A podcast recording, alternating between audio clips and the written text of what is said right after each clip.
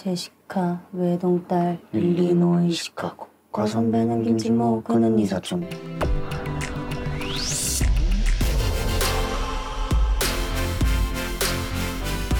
Happy Monday, film fans. This is Jake, and you're about to listen to my conversation with Blair Shavis on Parasite. But first, a little bit of admin. So, I'm still figuring out this whole podcast thing, and one thing that I learned in week number one is that when you release two episodes in the same day, you kind of step on your own toes. So, I'm going to switch to a Monday, Wednesday, Friday schedule, one episode per day for the rest of Oscar season keep tuning in on Podbean, on Spotify, Apple Podcasts, I think is live now, Google Play, anywhere that you listen, iHeartRadio. And now we'll go to my conversation with Blair Shavis on Parasite. Blair Shavis is an editor with experience covering arts and culture, a huge cinephile, and I believe you are trying to watch every Oscar movie this year as well. Is that right? I am. Every year I make it my goal, and I usually stick to it pretty well. Well, thank you very much for joining to talk about what I think is one of the very best movies of the year, and that is Parasite. Um, how how where does this rank for you so far from what you've seen? I think it's definitely number one, and I said that early on before I even said a lot of things. So I kind of jumped the gun, and I it was a self fulfilling prophecy that was correct. there you go. Yeah, this one really caught on. It seems like, and obviously, kind of escalated in in the consciousness more than even some of the foreign films of this nature in the past have done. What do you think it is that's just resonated so much with audiences? Oh, you know, and I'm I'm so happy to see that it's caught on because yeah. I think usually a movie like this would not get the attention it deserves. And maybe I'm dating myself, but the last time that I can remember a foreign film getting this much attention was Life is Beautiful. I don't know if you remember.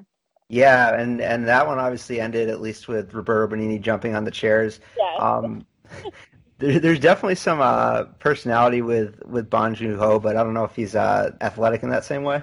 yeah, I don't know if it's quite the same, and it's not as much of a I would say joyful slash dramatic no. Sad and horrible. I mean, it is dramatically sad and horrible, but it it just is a different level and kind of different type of movie. Yeah, it's not um, one of those happy Holocaust movies. Yeah, but I just I was so excited to see this movie catch on and felt really validated by it, just because it it just struck me as just one of the most intricate yet simple yet beautiful movies that I've seen in a long time. Like I would really characterize it as perfect or if not perfect, almost perfect. It just hit on human nature, it hit on class, it hit on family dynamics, you know, just pretty much everything and I think there was a nugget in there probably for everyone um, no matter what angle they were coming at it from perfect is a word that I would also use to describe it. It's it's so meticulous and so smart in the way that it just connects little details throughout the movie, and it's one that you could probably watch a thousand times and see something new every time. Um, yeah. I want to get into kind of breaking down some of the nuance of that, but I will just drop off the top that as a Oscar completist podcast, we encourage you to go watch all of the movies and go watch this movie before you listen to the conversation here. We will definitely be spoiling many elements that are much more enjoyable and thrilling if you experience them for the first time without knowing what they are. So, warning.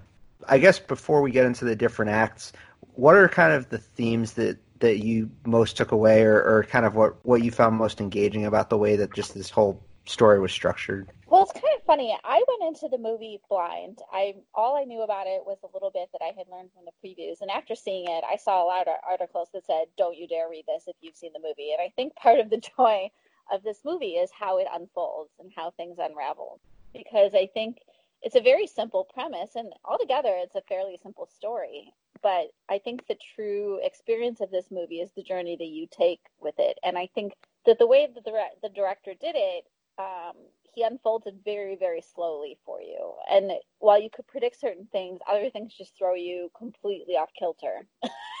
so, much like a play, and I'll probably say this a lot during our discussion, I feel like it really takes care of the audience in terms of a very nurturing and slow journey.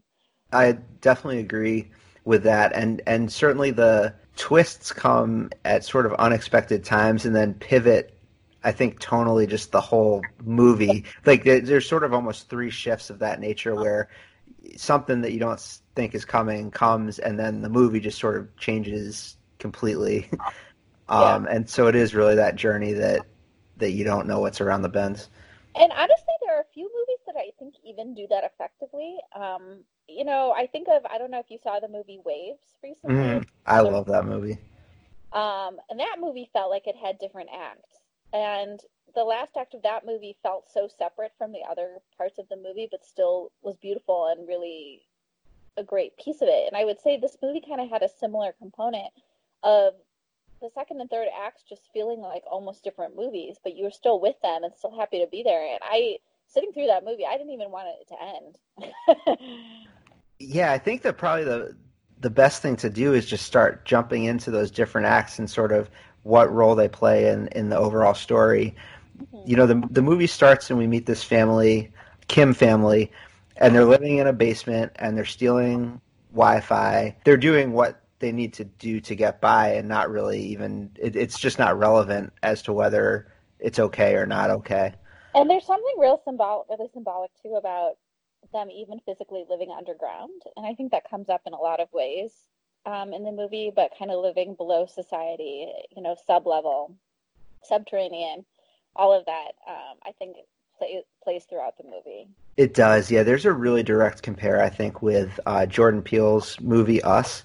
On the surface, you know, that's a movie that involves people living underground and people living above ground. But I think what's really different about Parasite, and we'll get into sort of broader themes, but this movie, I think, is largely about the people living below ground. The people living above ground are comparison points, and they the story interacts with them. But I ultimately think that this story is less concerned with the Park family, who we'll get into, relative then to the Kim family, and then kind of as we get into the third act, the uh, other characters of, of their station that they end up coming in contact with.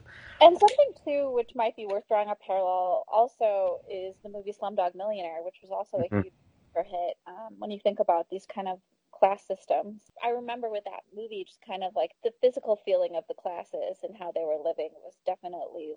It's like al- almost its own character in the movie, and I would describe that this way too.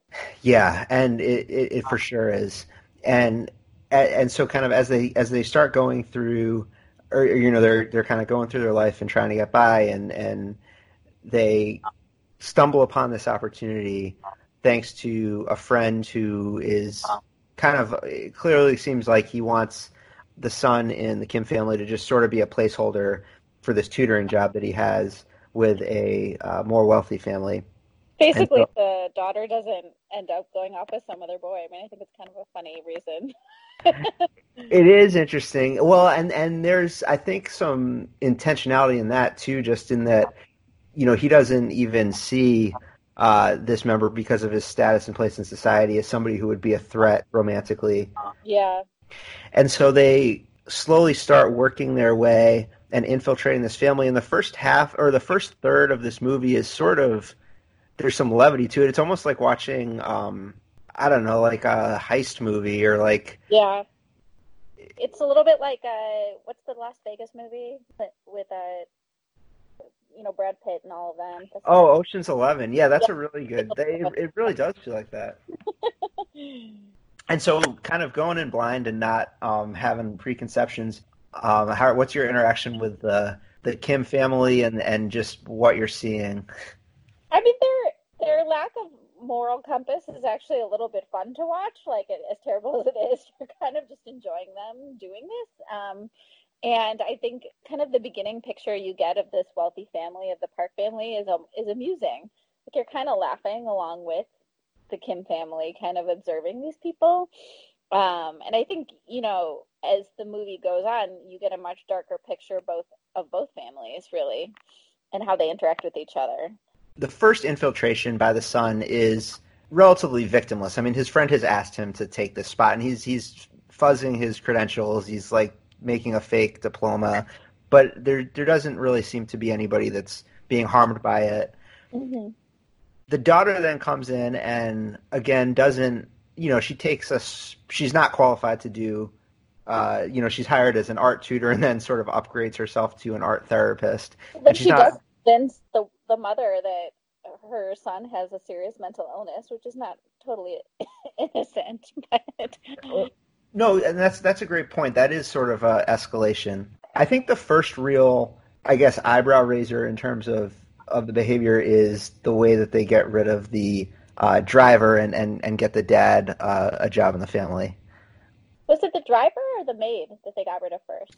The first was the driver. Yeah, the whole impropriety incident with the underwear in the car. yeah, in essence, she like kind of hides her underwear in the car and makes it to seem that the driver's kind of using the car for his own purposes, um, which is enough to sort of subtly usher out the the young driver, and then they offer up their father. So he comes in, and then yeah, then there's kind of one spot left that they want the mom to get, and that's this maid who I think came with the house. She did, yeah, I think so. And so as so the the way they do this is they basically convince the the family that this maid has tuberculosis. Yeah. Um, by like lie, by the way. Which is quite a lie. Well, and and so and they do it by basically using her peach allergy, I think. Yeah. To, to elicit symptoms and supplement that with hot sauce and and you know making it look like she's hacking up blood. So this yeah. is sort of the first. This is pretty. You know, the maid is made to be kind of a likable character. This is sort of where it seems like there are more victims to what they're doing. How what are you still with the family at this point, or are you starting to have questions about the implications of their behavior? I'm still with them. I don't know if you get if you were at that point a little miffed, but I was still with them. So, I, so this is, I, I guess, that is basically the setup of the movie, right? I mean, that's that I think is the first third. Is yeah. there anything anything else from kind of that first third of the movie that that jumped out at you, or that you feel was worth looking at a little further? You know, just generally, and I wish I knew more about Korean film and South Korea to be able to make this comment, but the movie felt so American to me in some ways.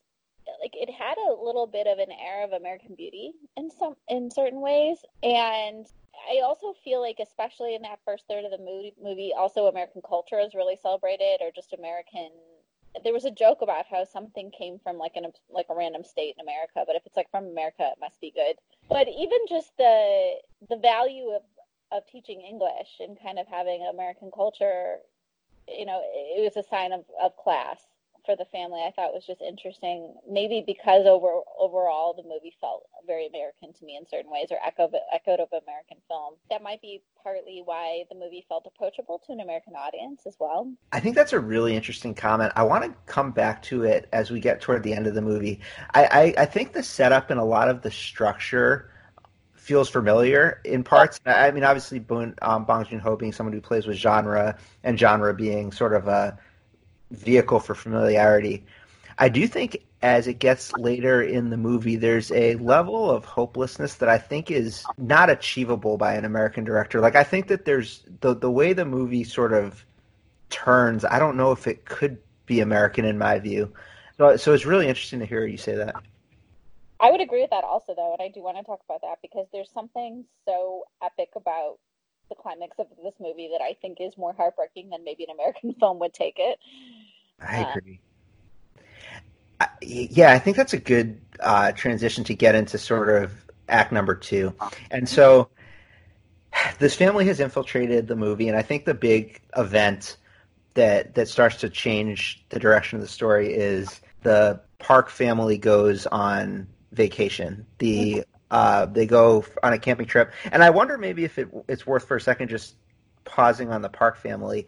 This is the rich family. Um, it's a father. He works. I can't remember what his job is, but he he's sort of chauffeured around by this driver. He's an electronic company. I feel like he works in electronics somehow.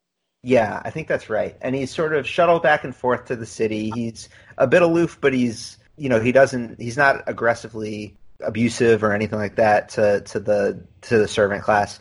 You have the mom who seems well intentioned but clearly is you know a, a mark. They see her as gullible. Um, you have the daughter who sort of you know she had a romantic relationship with the prior tutor and starts to develop one with this tutor. I think that's a lot of the context in which you see her. And then there's this young son who seems to basically be a rambunctious five year old, but the mom has sort of ascribed with some sort of affliction, I guess. Well, comes time in the second act that he had a traumatic incident that they're trying to basically constantly make up for. Yeah, and that traumatic incident certainly comes back. What what? How was your relationship with the the Park family through the first third of the movie? Um, I mean, it's almost a cliche. I think the bourgeois family that's like has more than they know what to do with and is a little bored and upset needs to over medicate and over educate and kind of surround themselves with all things and I, I mean I think the mom is a, is a little bit of a caricature in that respect and I think she's meant to be um, mm-hmm. but I think that both the husband and wife develop a lot of depth throughout the movie and in some ways are sympathetic characters and in some ways you want to like you know, murder them, which is eventually so that happens. Little uh, wish fulfillment. I don't know. I wouldn't say that I, I hate them necessarily. I think they're well rounded enough that I'm a little sympathetic toward them, even if they're a little bit ridiculous. So then that sets up basically they you know they leave.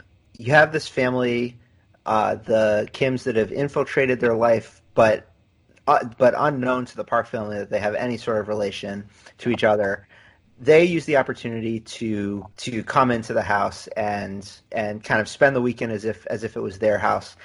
Now, the title of the movie is Parasite, and this is definitely a movie about class aspirationalism. The actual I looked up the actual definition of the word parasite just as I was thinking about the movie. Mm-hmm. It's an organism that lives in or on an organism of another species. I underline that, its host and benefits by deriving nutrients at the other's expense. I think just a stark contrast drawn between the world in which the Park family lives and the world in which the Kim family lives, and even the fact that you have the Park family going to basically rough it outside of their house to sleep in tents, which is the ironic. It's the existence that the Kim family is in essence relegated to yeah. as their natural station. And you now have the Kim family move in to the house. Talk about turning points. You knew something was going to happen. And what happens is the doorbell rings. They're kind of drinking. They're fantasizing about how the, the son's going to marry the daughter and this could actually become their house. And then the doorbell rings, and it is the maid who they've displaced. Uh, I believe her name is Moon-gwang. She uh, is she shows up, talks her way into the house, and then goes down to the basement. Mm-hmm what you find is her husband, who's been stationed uh, or who's been hiding out there and living there. Now, here's something that I did not pick up on at all, and I just I actually like picked this up reading afterwards. I thought was super interesting. So he, the the husband's been living there since he owned a Thai restaurant, and I think it was uh, like it went out of business. He, he, was basically like fell into debt to loan sharks, and so he's down there hiding away from the loan sharks. So yeah. in the first scene of this movie, the Kim family is in their basement and they've lost they've lost the Wi-Fi because they lived under a restaurant that they used to steal Wi-Fi from, and oh, it's just gone out of business. What? That's crazy. I think it's meant to sh- at least be implied that this could be the same restaurant, or at least point to sort of the interchangeability of the people in this class. And there is sort of a constant trading places in sort of a treadmill style yeah. Doesn't matter who's up, who's down. So this obviously. Oh, I'm sorry. Go ahead. I was just gonna say that's interesting. I didn't know that. Yeah, that was something that I definitely did not pick up on my first watch. So now they're both so so both families are here, and for at first you have just the mom who's taken uh, the maid's role, trying to sort of manage the situation, and the family's trying to listen in, and then they all kind of fall down and are are seen and spotted. It now becomes a tango of trying to maintain their secret against this maid who's basically you know incentivized to to give up their cover. Um, I guess just reactions to this whole general part of the film.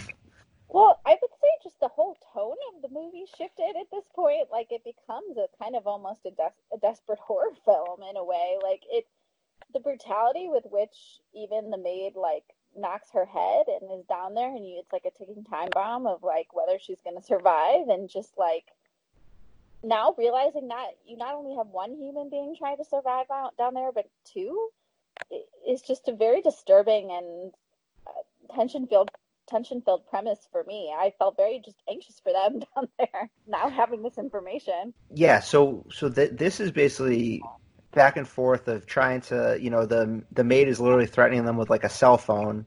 Um, instead of a gun, you know, like don't move or I'll shoot. She's basically like don't move or I'll hit the send button on my video of of that'll show that you guys all are in cahoots. Yeah. And, and then there's this phone call that the family is coming home early, and so then there's this mad scramble. She ends up pushing, uh, the mom ends up pushing the maid down the stairs. She hits her head in the way you described. But the gig is kind of still intact. They they sweep up all the alcohol from, from their partying. They get the um, couple back in the basement and tie them up. In terms of anticipation of like, when is this going to fall apart? Like, what were your expectations watching the movie, and like, what were you rooting for? I guess in terms of the family keeping up the charade, getting caught. It became really complicated for me morally, um, just because you realize that this the maid and her husband are also in a really desperate place. Um, I think it sort of amplifies some of the themes that you learn early on about the family, and actually, I think gives a more sympathetic position to their property than maybe the fam like the Kim family first presents. Because I think in the first half of first third of the movie, you kind of you're enjoying the manipulations, but I don't think you really feel any suffering with them. Um, and I think that the the maid and her husband kind of bring out and change the tone of the class suppression that they're all feeling um, in a different way. I mean, I would say that the tone shifts for the Kim family as well after after you start seeing some of this. I mean, circumstantially, it's it's out of necessity as well. I I honestly until then was rooting for the Kim family and then just also felt really bad for the maid and her husband. Like they were all basically desperate and clawing trying to claw their way physically from the bottom. Like it's again a metaphor of kind of being almost like cockroaches in, in a basement. this to me is very much a movie about these two families interacting. I think a natural comparison for, for anybody who's seen Jordan Peele's Us, there's a family in the under, you know, underground and there's a family above ground, and it's very much the family above ground versus the family underground. Here, this to me is a story about two families underground, and the whereas in Jordan Peele's Us, really all it takes to switch from above ground to underground is opportunity. In this movie, there's there's really no opportunity. There's no way to get from underground to above ground, even if you can kind of play there for a little while. That I think really comes comes through in the final act of the movie. Yeah, I would agree. So the family comes home. The charade's still on. There's a lot. There's great filmmaking, just tension. Bong Joon Ho is. I mean, he's like a master of this sort of suspense. There's this whole extended sequence of uh, the family having to hide under the table when uh, the son decides to sleep outside, and the so the parents stay downstairs, and they're like just inches away from the younger family. And I think that's also when they start to have a conversation about the smell of. I was going to mention that, and it's such a disgusting scene altogether. I mean, if you recall, the husband, the Park husband, like pulls out the underwear, and basically they use it as like an erotic toy to have sex on the couch. Oh yeah. um, they're they're kind of uh, eroticizing poverty, eh, which in that moment just feels so gross. but yeah, I think the idea of smell is introduced, and there's so many kind of cross metaphors uh, in the last part of the movie in terms of you know the massive flood of their apartment and the the fact that you know they're kind of physically and metaphorically drowning and all trying to kind of scrape scrape themselves out and if you think about metaphors too, like not being able to wash off that smell, it's like no matter what they do, they're it's like he's always going to smell that way. Yeah, the set, the the flood that you mentioned is one of, I mean, first of all, just purely as a set piece, uh, plot aside, he built so this entire set was built like their the semi basement where they live was built in a water tank so that he could flood it out and destroy it. So they filmed this whole movie and then just destroyed the set, which I think is just remarkable yeah. on its own. And visually, it's terrifying, and viscerally, it's terrifying. It's like the Titanic on crack. the Titanic on crack. That should have been the slogan for the movie yeah. on the poster.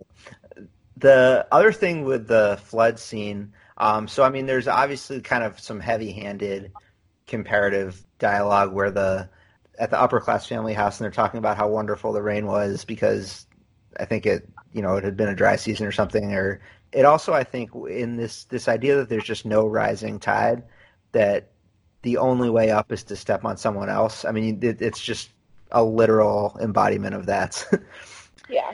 So they have to clean up real quick af- after their apartment's flooded out, and they're actually sleeping in like basically like a refugee stadium. Um, and then they get this phone call that we're having a birthday party for the oldest son, so you know wear your nice clothes on a Sunday at our whim.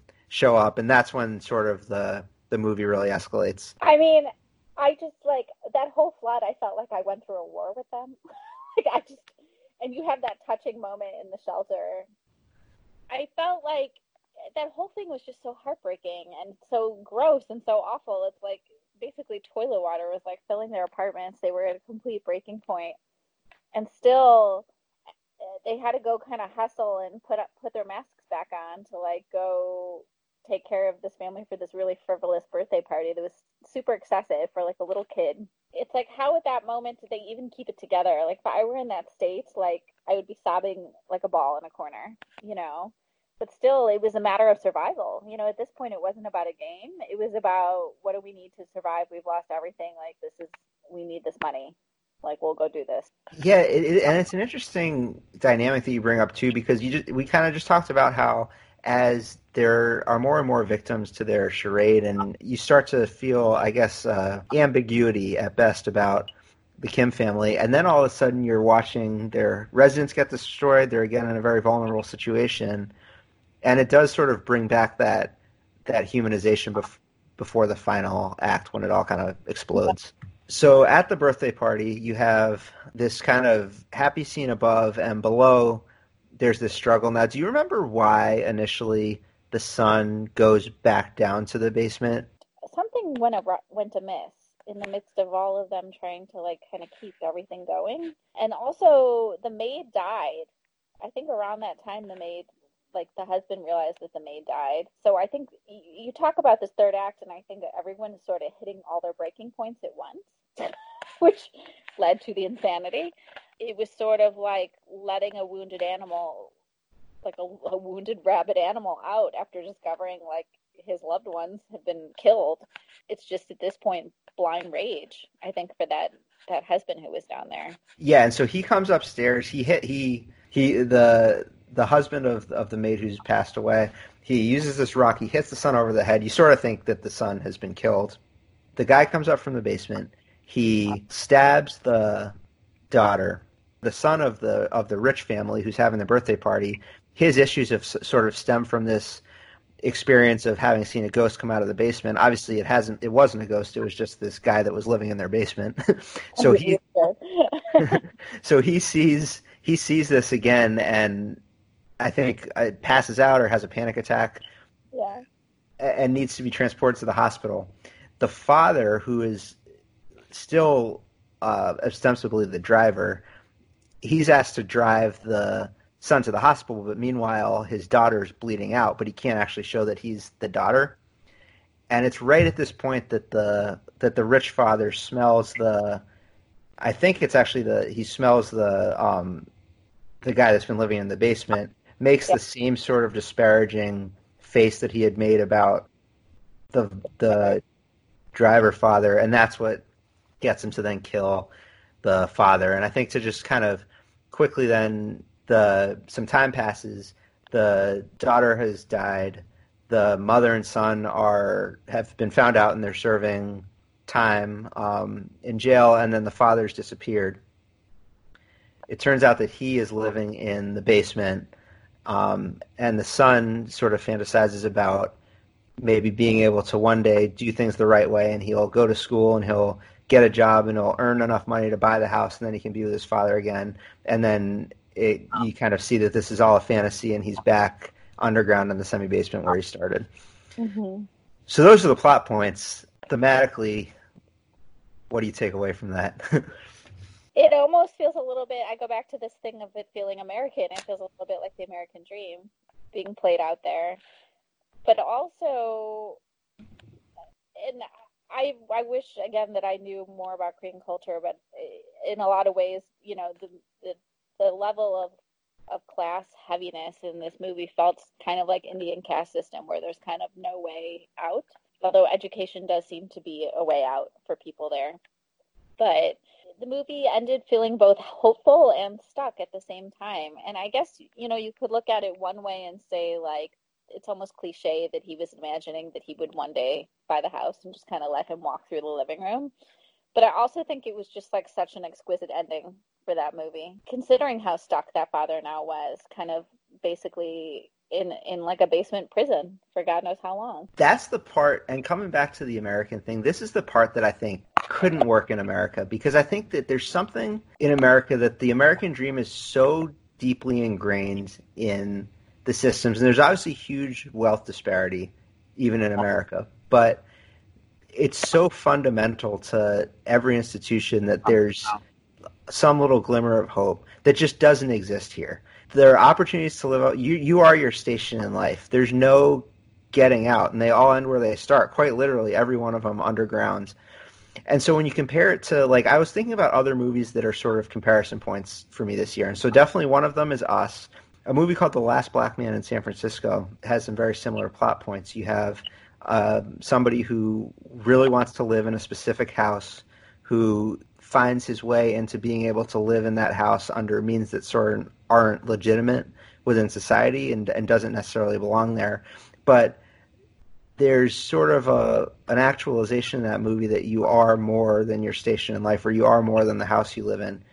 Here you you aren't. Like at the end of the day, there's we all know that he's not going to go get a job and eventually buy that house. And that's sort of what that last shot just showing him back in the basement there's just like a hopelessness to it that I think is I don't know if an American director would even have the the thought to to go in that direction. It's so glib but so beautiful at the same time. I mean, it's I agree. I don't I don't know if if we would end that way. I mean, there are movies that are American that have ended kind of tragically, but I think it was willing it was willing to be unfinished while trying to kind of imagine the finishing. So this one got six nominations. It's history, so it won the Palme d'Or at Cannes. That's sort of where it burst on the scene. That's the top prize. It won the foreign language film at the Golden Globes, and that is the Hollywood Foreign Press. So that has an international bend to it. Critics' Choice Award for Foreign Film. It is nominated in the in the international film category, and it seems complete lock that it'll win that. What, what do you think? I know you mentioned that you're still going to see The Irishman. You're still going to see Once Upon a Time in Hollywood. Based on uh, what else you've seen this year. Do you feel like this is a movie that that could win Best Picture?